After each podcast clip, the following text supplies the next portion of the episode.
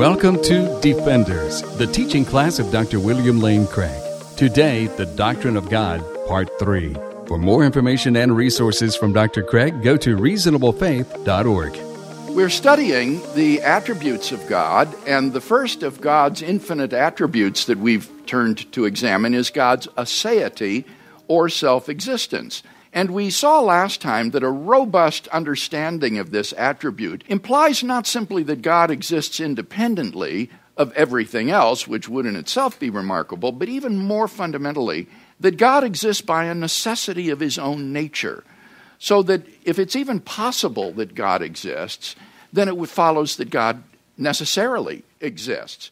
And therefore, God's aseity entails or implies two further divine attributes, namely God's eternality, that God is permanent, He never came into being, will never go out of being, and second, God's necessity, that He is uh, a being whose non existence is impossible, a necessary being. Now, in contemporary philosophy, this is usually expressed by saying that God exists in all possible worlds. But that seemed to be a problematic concept to some in the class last week, and it shouldn't be. This is meant to be simply a heuristic device, not a piece of serious ontology. Um, thinking of possible worlds is simply a way of saying that if something is possible, then that means there is a possible world in which that thing um, exists. And if something is necessary, then it exists in all possible worlds. But I've been reading um, a book lately by the philosopher Bob Hale entitled Necessary Beings.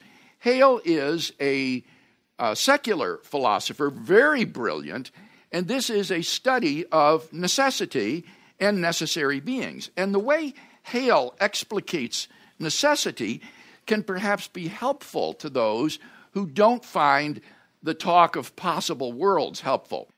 Hale says that something is absolutely necessary if it would be the case no matter what else were the case. No matter what else might be the case, if something would still be the case, then that thing is absolutely necessary. So, he says, you can fill in this uh, schema. If blank were the case, then blank. And you can fill in what you think to be a necessary truth. So, for example, if blank were the case, then 2 plus 2 equals 4.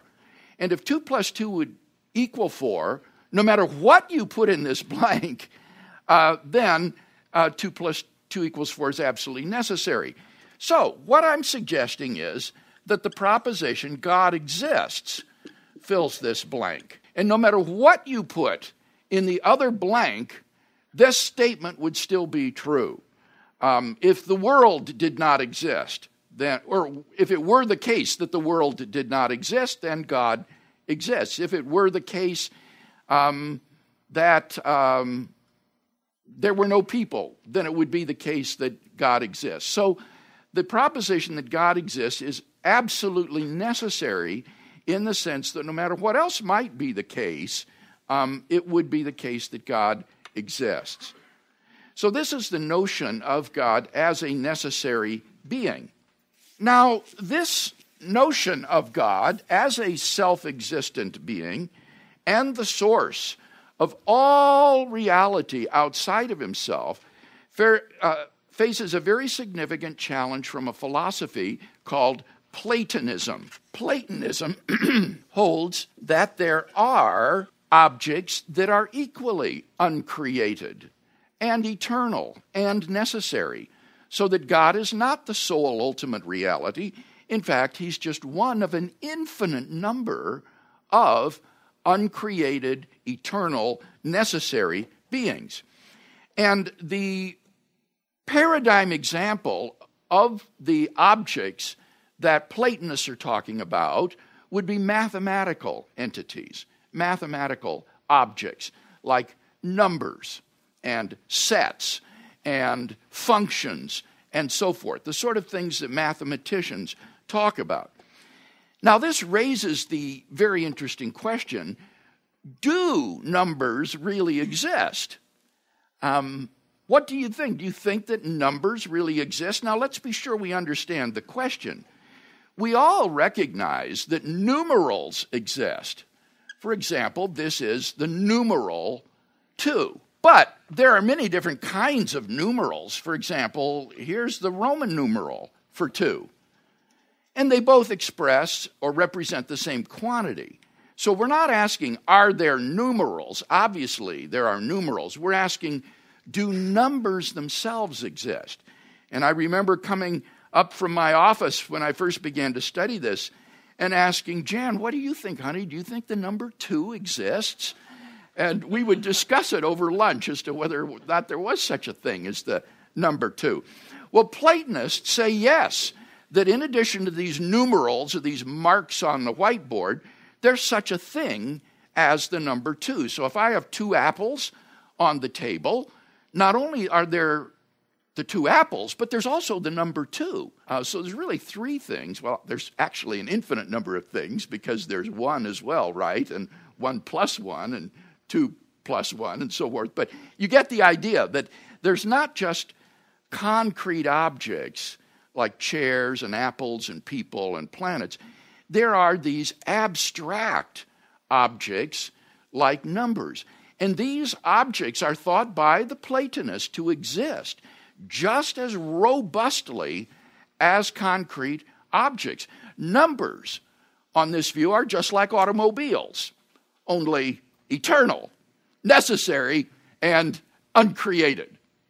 But they exist just as robustly as automobiles do. And so the question is uh, do these sorts of objects really exist? If they do, they would typically be thought to be uncreated eternal, necessary things, not things that are created by God. And so this would compromise God's role as the sole ultimate reality. It would not be true, as John 1 3 says, that through him all things came into being, um, and that God is the source of all being. So let's take a look at a PowerPoint of alternatives discussing this subject. Now, don't be overwhelmed by this PowerPoint. We'll pick it apart piece by piece so that you can uh, appreciate what it says. Notice that we're taking mathematical objects as our point of departure. We could have picked other kinds of abstract objects like propositions, possible worlds, properties, and so forth. But mathematical objects supply the clearest example of what we're talking about. Things like numbers, and notice there are three positions with respect to the existence of numbers. There is realism, which says that these things exist, uh, that there really are such things. On the other hand, there is anti realism, which denies that these things actually exist. And then in the middle is arealism, which says this is a meaningless question there just is no fact of the matter about whether they exist or they don't exist. Uh, this is just meaningless. And there are some ah realists today. Now, taking ah realism first, an example of an ah realist position would be so called conventionalism. This was a philosophy that was popular during the 1930s and 40s, and it was based upon the verification principle of meaning. According to that principle, any statement that could not be verified through the five senses was a meaningless statement. It's a sort of scientism um, that attempts to dismiss vast tracts of human language as cognitively empty because these statements can't be empirically verified. And sentences like ethical statements or mathematical statements can't be empirically verified. These are about abstract objects if they're about something at all. And therefore, these sorts of metaphysical questions were regarded as meaningless. It's just a convention that we adopt in order to make science work and, and get along in society, but there isn't really any truth or falsity about whether or not the number two exists. It's just a convention which is arbitrarily adopted or rejected. So that philosophy was prevalent during the mid 20th century. I have to say, with the demise of the verification principle, this is not as widespread today because that principle of meaning is both uh, too uh, far reaching, it would dismiss vast reaches of human discourse and language as meaningless, and it also tends to be uh, self defeating and uh, self refuting. But there are some anti or uh, realists uh, who are around today. Now, let's take, on the other hand, the view of realism. And realism with respect to mathematical objects can be of two types. First, realism could hold that these are abstract objects, uh, as a Platonist believes, or there are realists who think that mathematical objects are, in fact, concrete objects. Now, let's take the abstract alternative first, that these are uh, abstract objects. They could be regarded as uncreated, and that's the Platonist view. This is the classical Platonist perspective that there are numbers, they are abstract objects, and they are uncreated. That's Platonism. On the contemporary scene, some Christian philosophers have attempted to solve the problem posed to divine aseity by the existence of numbers by adopting a sort of modified Platonism according to which numbers exist, all right, as abstract objects, but these too are created by God. Um, he has not only created all of the concrete objects in the world, but God has created all the numbers. Now, this will force you to modify your view of creation somewhat, because in this case, these numbers exist eternally and, and uh, necessarily. And so that means that God has been creating from eternity and that there is no possible world in which God alone exists. Creation becomes necessary uh, on this view. And that, I think, should give us theological pause. It does require you to modify in some significant ways um, your view of um, creation. But there are some um, uh, Christian philosophers today who would uh, defend absolute creationism. One of the most serious objections to absolute creationism is called the bootstrapping objection. Um, that is to say, that it involves a vicious circularity.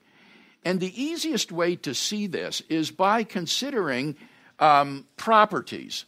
The Platonist thinks that properties are also abstract objects, like numbers, um, and that these exist necessarily and eternally. So, consider God uh, on absolute creationism having to create properties. Suppose he wants to create the property being powerful. He would already have to be powerful in order to create the property of being powerful. So that he would already have to have the property in order to create it, which is viciously circular. That is called the bootstrapping objection because it's sort of trying to pull yourself up by your own bootstraps. In order to create the property of being powerful, God would already have to have the property of being powerful. And you could run a similar uh, paradox with numbers. In order for God to create the number one, one is the number of gods that there would need to be. There would need to be one God in order for God to create the number one. So, again, you, you have a kind of vicious circularity or bootstrapping problem. And this has caused many contemporary Christian philosophers to have serious reservations about absolute creationism. This is not an alternative that has been widely defended today, and I think it's largely because of this bootstrapping objection that tends to um, afflict absolute creationism.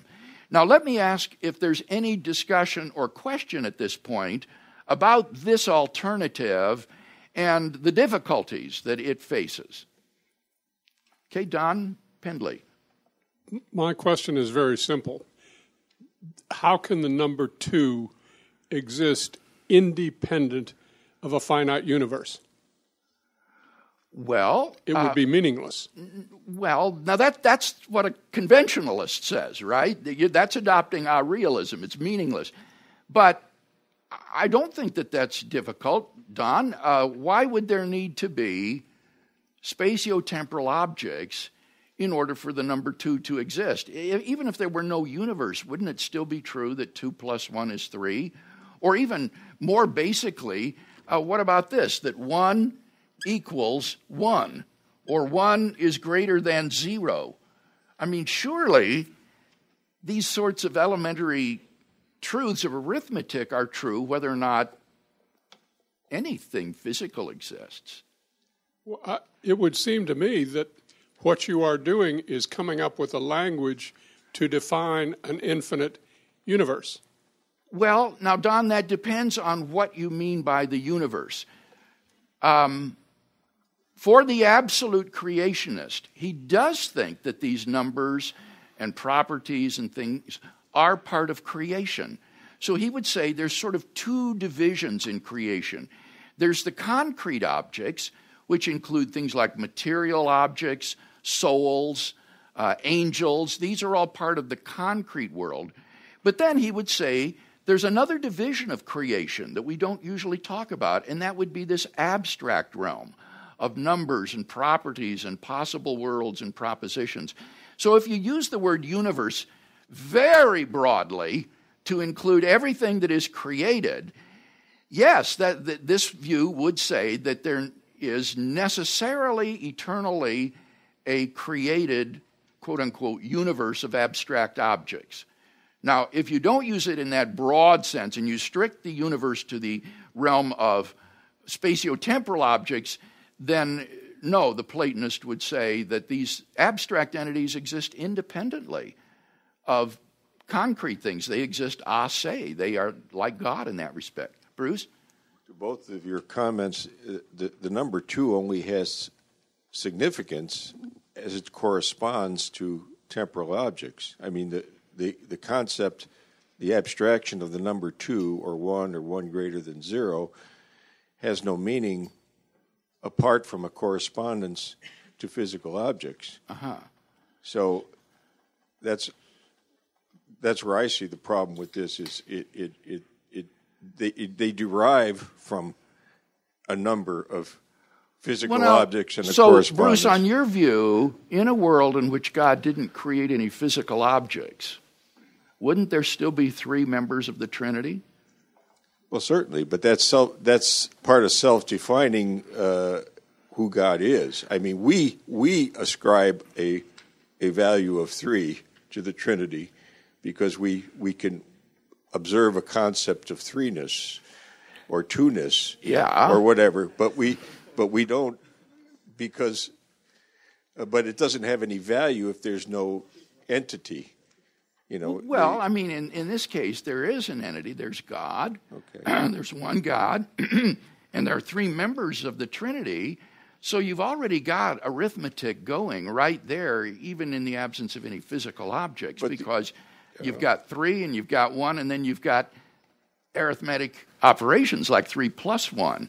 And these are these are abstractions in, in, in beings that are tying a value to this in time and space. If if you have a being that's not tied to time yeah. and space, this is meaningless. Okay, well I'll just say again one one more time. If God is timeless, wouldn't there still be one God?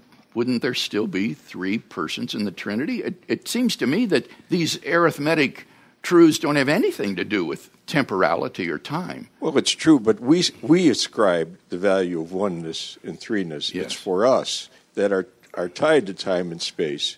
This is why we have mathematics to use in the real world.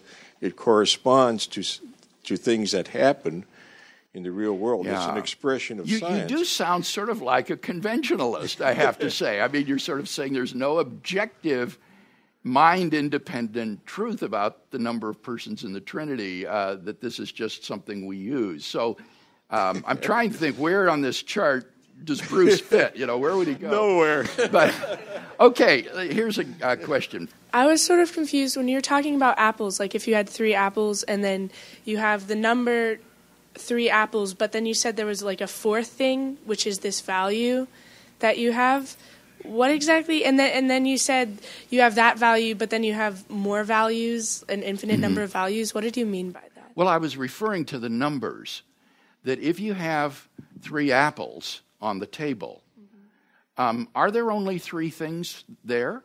Well, the Platonist would say no, because he would say there is also the number three, which is the number of the apples. So there are three apples, and there is another thing, the number three. And then, as I said to Bruce, once you get the number three, you get all the other numbers as Oh, well. So, you- you get an infinitude of numbers um, just in, in virtue of, of there being some objects.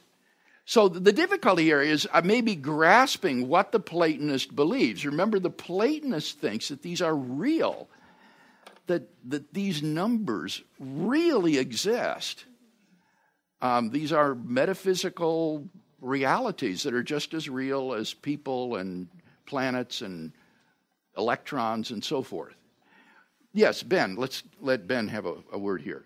Very brief, coming off what she said, um, because it does seem like numbers are a way of describing reality to me initially.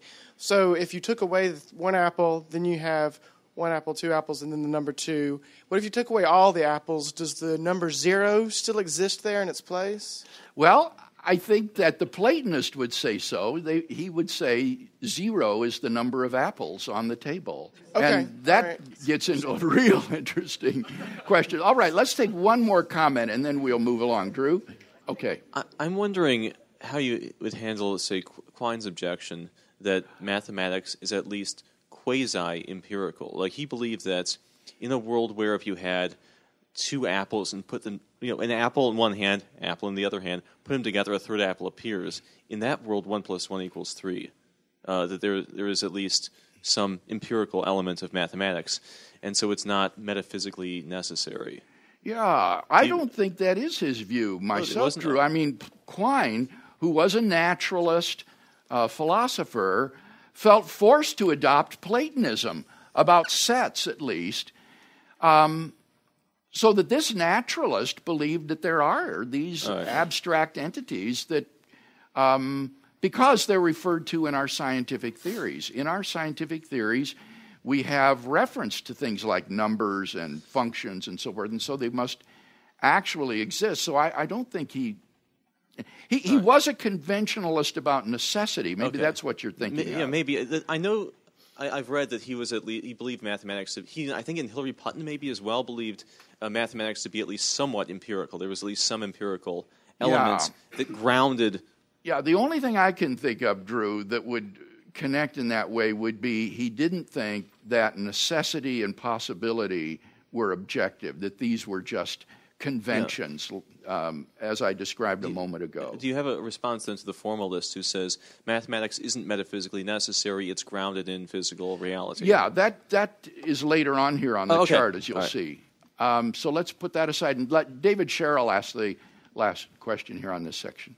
I might have missed something important last week, so apologies if I Okay. did. But uh, um, backing up one step, is it really critical that God is the only uncreated, and necessary being? You mentioned John 1 3, uh, and it does seem like it's a problem there when it says, All things came into being through him.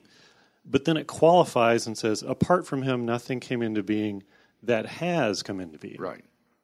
The second clause of John 1 3 is weaker than the first clause. The first clause is a universal statement. All things came into being through him. You're quite right. If you punctuate the text the way you read it, then it would be followed by a weaker clause that isn't the same as the first clause. There it simply says, uh, not one thing that has come into being came into being without him. One of the interesting things, David, is that the punctuation of that verse is very uncertain. Um, many scholars think that the punctuation should be all things came into being through him, and without him, not one thing came into being, period. And then the next verse starts what has come into being through him is life, and the life, etc., cetera, et cetera. So the question of the punctuation of this verse actually even comes into play. And if you look in your Greek New Testament, they will have a footnote about the uncertainty of how to punctuate the verse, which is amazing because the punctuation isn't in the original Greek.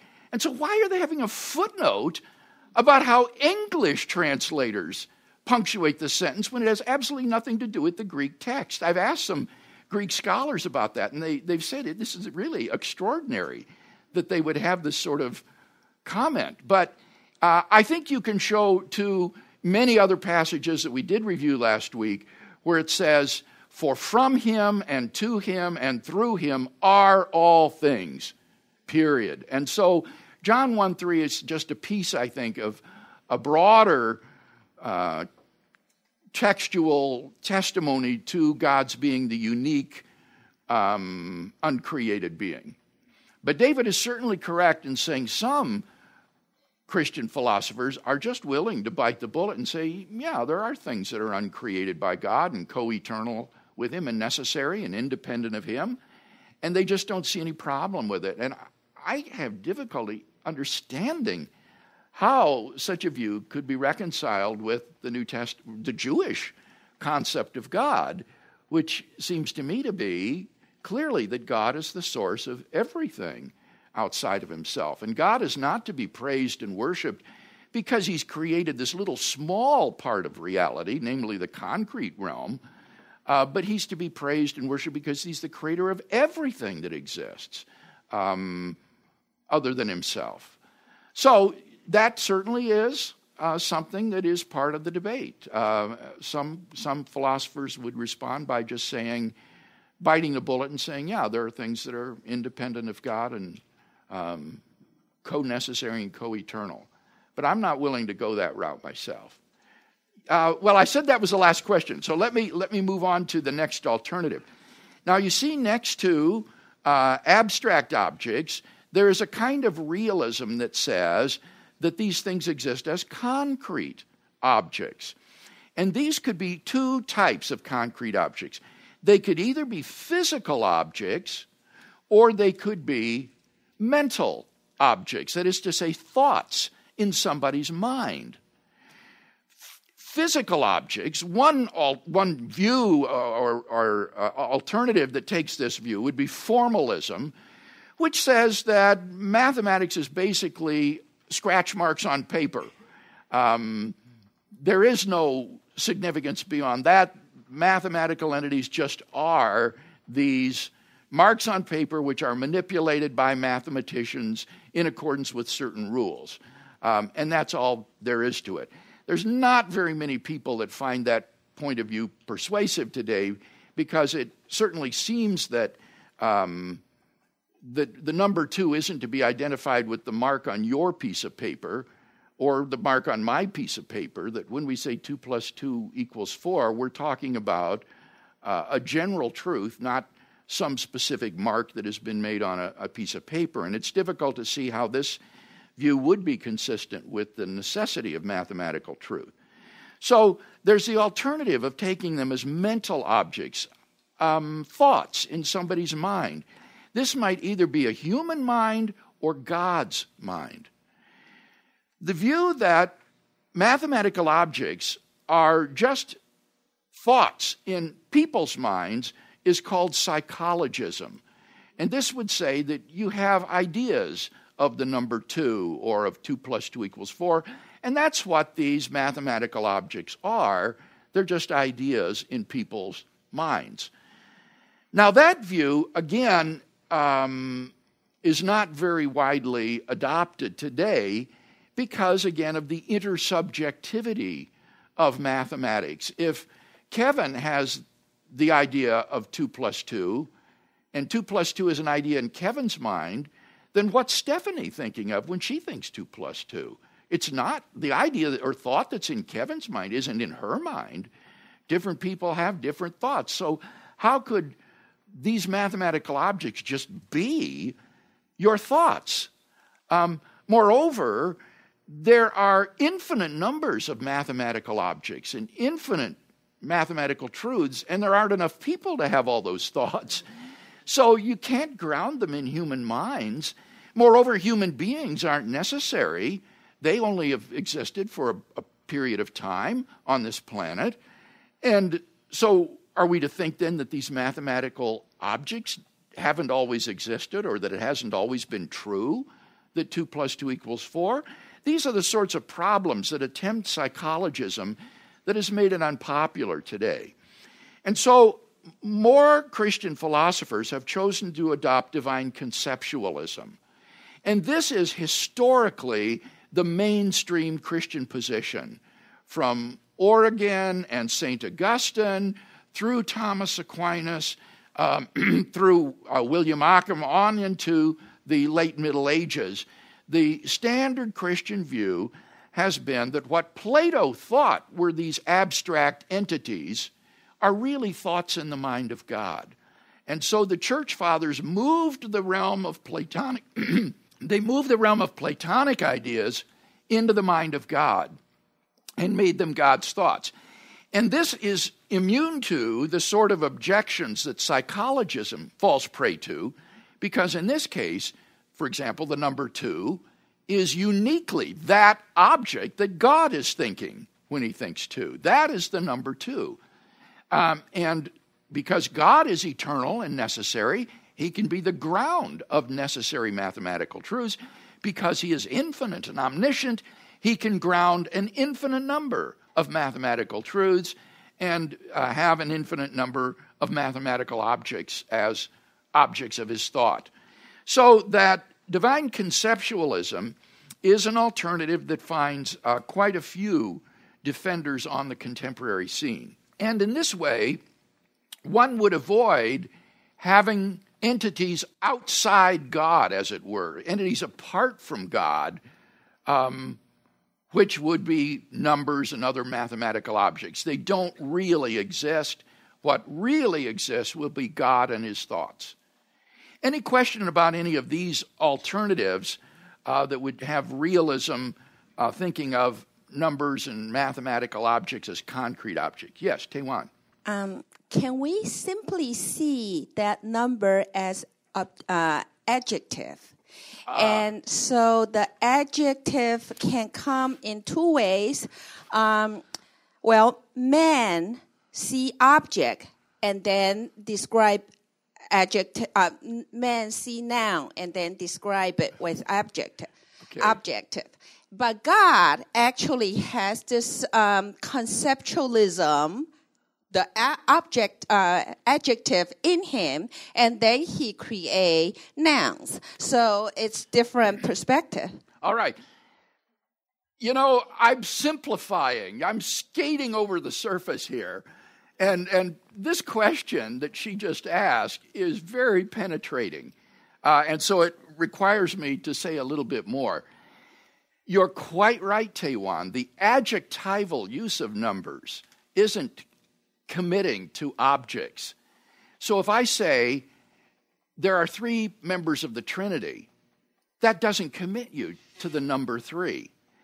In order to commit you to numbers, you have to use the word as a noun, as you said. Three is the number of the members of the Trinity.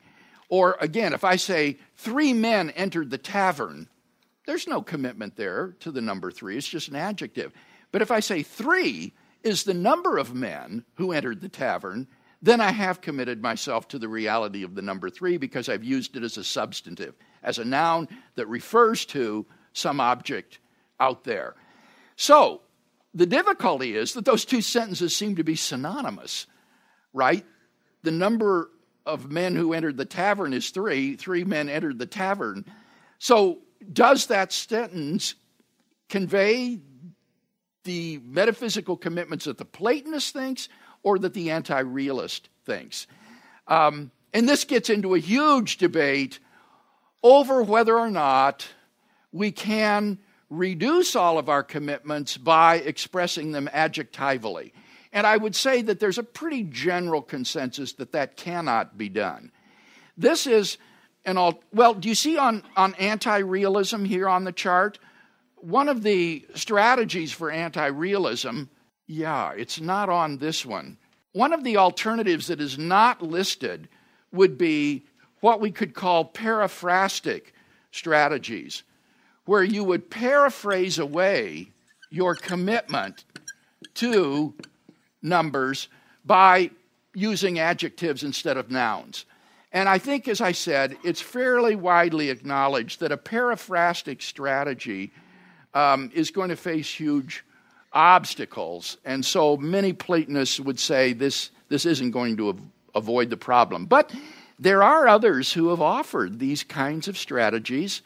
Um, I can think of a couple, for example, there's a, a philosopher uh, at Berkeley called Charles Chihara, and then there's another philosopher named Geoffrey Hellman, and both of them have offered what are essentially ways of paraphrasing arithmetic and numbers so that you get rid of them and, and you aren't committed to them. So, yes, your, your question is very good and would represent one of the anti realist alternatives. Okay, with that, we need to draw it to a close, and I will read uh, our benediction to bring the class to an end. Let's bow our heads.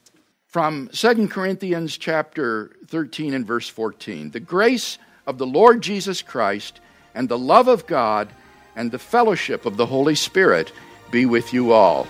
Amen. The copyright for the content of this recording is held by Dr. William Lane Craig. For more, go to reasonablefaith.org.